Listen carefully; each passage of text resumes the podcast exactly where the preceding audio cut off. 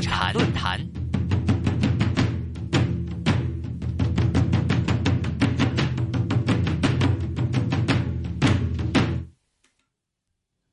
昨天晚上跟 Francis 做访问的时候，他就有提到是说呢，有一些传言出来说，四大银行首套房的认定标准将放松。如果你这个房贷还清呢，就算是首套。关于这个问题，我想我要连线内地的这个专家来给我们解释一下，到底这事儿是不是真的了。那么我们现在电话线上呢是接通了北京中原集团的这个首席分析师是张大伟先生，跟我们呃这个聊一聊这一方面的问题。张先生您好。哎，你好。嗯，好。这个消息是说，这个因为很多媒体呢都在说，说四大银行呢啊，关于这个贷款的首套房的认定标准要放松。那么以前当然就是说，你你这一辈子买的第一套房呢，才可以给你有一点点这个这个优惠嘛。但是好像现在是说有一点放松，说你把之前的房贷还清楚了，就算是首套房了，是这个意思吗？嗯，这个其实。呃，只要是业内或者是稍微做过这个相关工作的人，都会呃质疑或者说这个看到其中的这个问题，因为都知道这个内地的话，相关银行特别是房贷方面的政策，这个发出的机构应该是银监会或者是央行。这个四大行的话，它其实只是一个商业机构，它是受。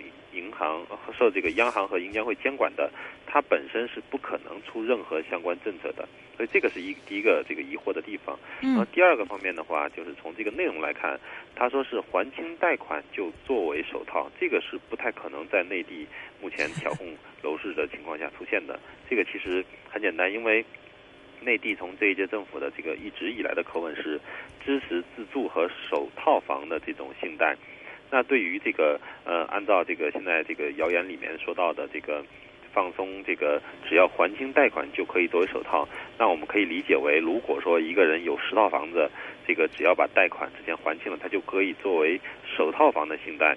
那在这种情况下的话，一旦这种事实上这个如果这种政策出现的话，未来银行是肯定会倾向于这种客户的，因为他这个还款能力比较强，然后他的这个能够承受比较高的这个资金价格，所以那将来的话，真正这种首套房反而是这个银行有可能惜贷。所以从这两方面综合来看的话，就可以很简单的得出一个结论，这个是一个谣言。OK，所以我们是白高兴了一场。不过这个房地产的这个房贷方面，最近有没有呃有没有松动的一些迹象呢？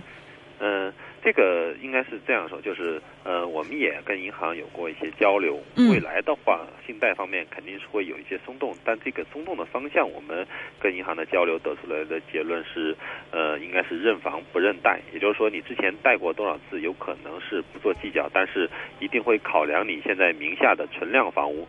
这样的话，跟这个楼市调控的方向就是，呃，保障真实自住，这个是吻合的。因为只要你名下没有房产的话，你之前即使贷过几次，但是将来再贷款的话，也可以作为首套。这是因为这个口吻的话，是从这个真实自助的感觉，这个就是避免了投资。避免了鼓励投资，所以未来楼市的方这个方向肯定是信贷会放松的。然后从目前执行的情况来看，呃，我们的看的这个观察的这个结果是，相比较五六月份的确是有所松动，但这个松动不是松动的资金的价格，更多的是松动的这个信贷的这个放款时间。所以楼市的话，最近也的确是相比较之前要稍微这个。资金量要大了一些，然后整个信贷的投入也多了一些，但是。因为资金价格还没有变，所以整个市场的话还是处于一个相对比较冷清的这么一个局面。明白。其实上周因为有说这个央行会给这个五千亿的 SLF 给啊五大银行嘛，这个您觉得未来的这个资金价格方面会不会有所的调整呢？另外，这个首套房贷的一般都会有一些优惠嘛，这个优惠呃未来会不会有一些加大的这样的一个情况呢？从目前来看的话，这个。资金价格的下行是呃一个趋势，也是必须的。因为从现在来说，不光是房地产，各行各业都承受了这种高房价下，这个整个这个其他所有的行业都处于一个萧条的状态。所以这种情况下，这个降低资金价格是央行和这个这些政府要着力要做的一个事。那未来的话，我觉得首套房贷这个价格也会有所降低，因为现在呃从五六月份当时央行和银监会喊话之后，到目前为止还没有松。那可见的话，其实这些政策这个不如这个释放的信贷量。那所以刚才你也提到了这个五千亿的这个呃信贷量，后续如果说能够释放出来的话，对资金价格的降低肯定是有比较大的影响。嗯，这个首套房的现在这个优惠是多少？没有，现在没有优惠。对，所以这个 到各个媒体说的那些都是谣言。OK，明白。另外的话就是这个啊，那个昨天也是南京也宣布了嘛，是已经结束限购了。那么现在好像只有六个城市还在执行楼市限购政策。那么这个南京方面这个限购，您可以点评一下吗？结束限购？这个是很正常的，因为本身出现限购政策的原因是因为房价持续上涨。嗯。那现在房价都已经开始跌了，就没有必要再限购了。那特别是对于这个像南京这种这些这个城市来说的话，有可能最近的市场萧条也比较明显。那对于地方政府来说，这个大陆的政府都是依赖土地财政的。那这个楼市成交萧条之后，那必然呢是会有一些松动的政策。那所以这个在目前市场萧条周期，然后。松绑已经执行三年多的限购，这是一个正常的举动。那未来的话，我们判断也是，包括这个一线城市，嗯，在今年可能性比较小，但是到了明年也都会有一些松绑限购的定向的这个方向，比如说对于高端部分的松绑限购啊等等都会有。呃，然后但是这种松绑限购啊等等，对于这些城市来说，其实我们业内都会知道这个。在这个之前限购的三年多里里面来看的话，影响市场的主要也是信贷，不是这个限购，因为这个本身这些地方的户籍政策比较松，只要说能够这个拥有当地的户籍就可以买两套，所以这种情况下的话，对市场的影响本身也不大，只不过呃，心理上媒体 包括这个呃一些购房者的心理觉得这是一个大的政策，事实上还是要看信贷的，因为这个买房有资格没有钱这个。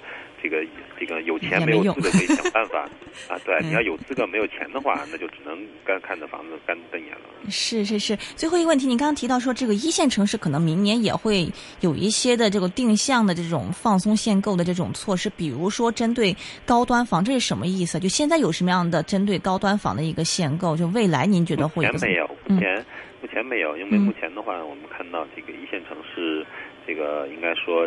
在二零一四年的土地出让金都不错，嗯，然后楼市成交虽然降温了，但是这个财税收入也还可以，所以整体来说，今年呢松绑的动因不足。那到了明年的话，目前来看，其实土地市场已经降温了，这种情况下的话，地方政府松绑市场的欲求肯定会增加。然后从整个市场来看，这个房价也的确在下行。那这样，这个维持原来高压的这种调控政策就没有一个市场基础了。那从政策面来看的话，这种双向调控啊等等。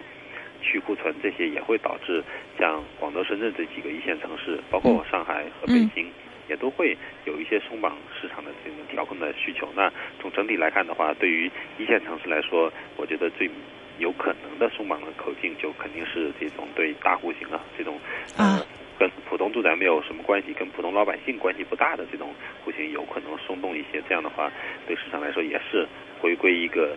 逐渐的减少这个之前在二零一一年那一波这个限购政策呃影响这么一个回归市场化的这么一个行为。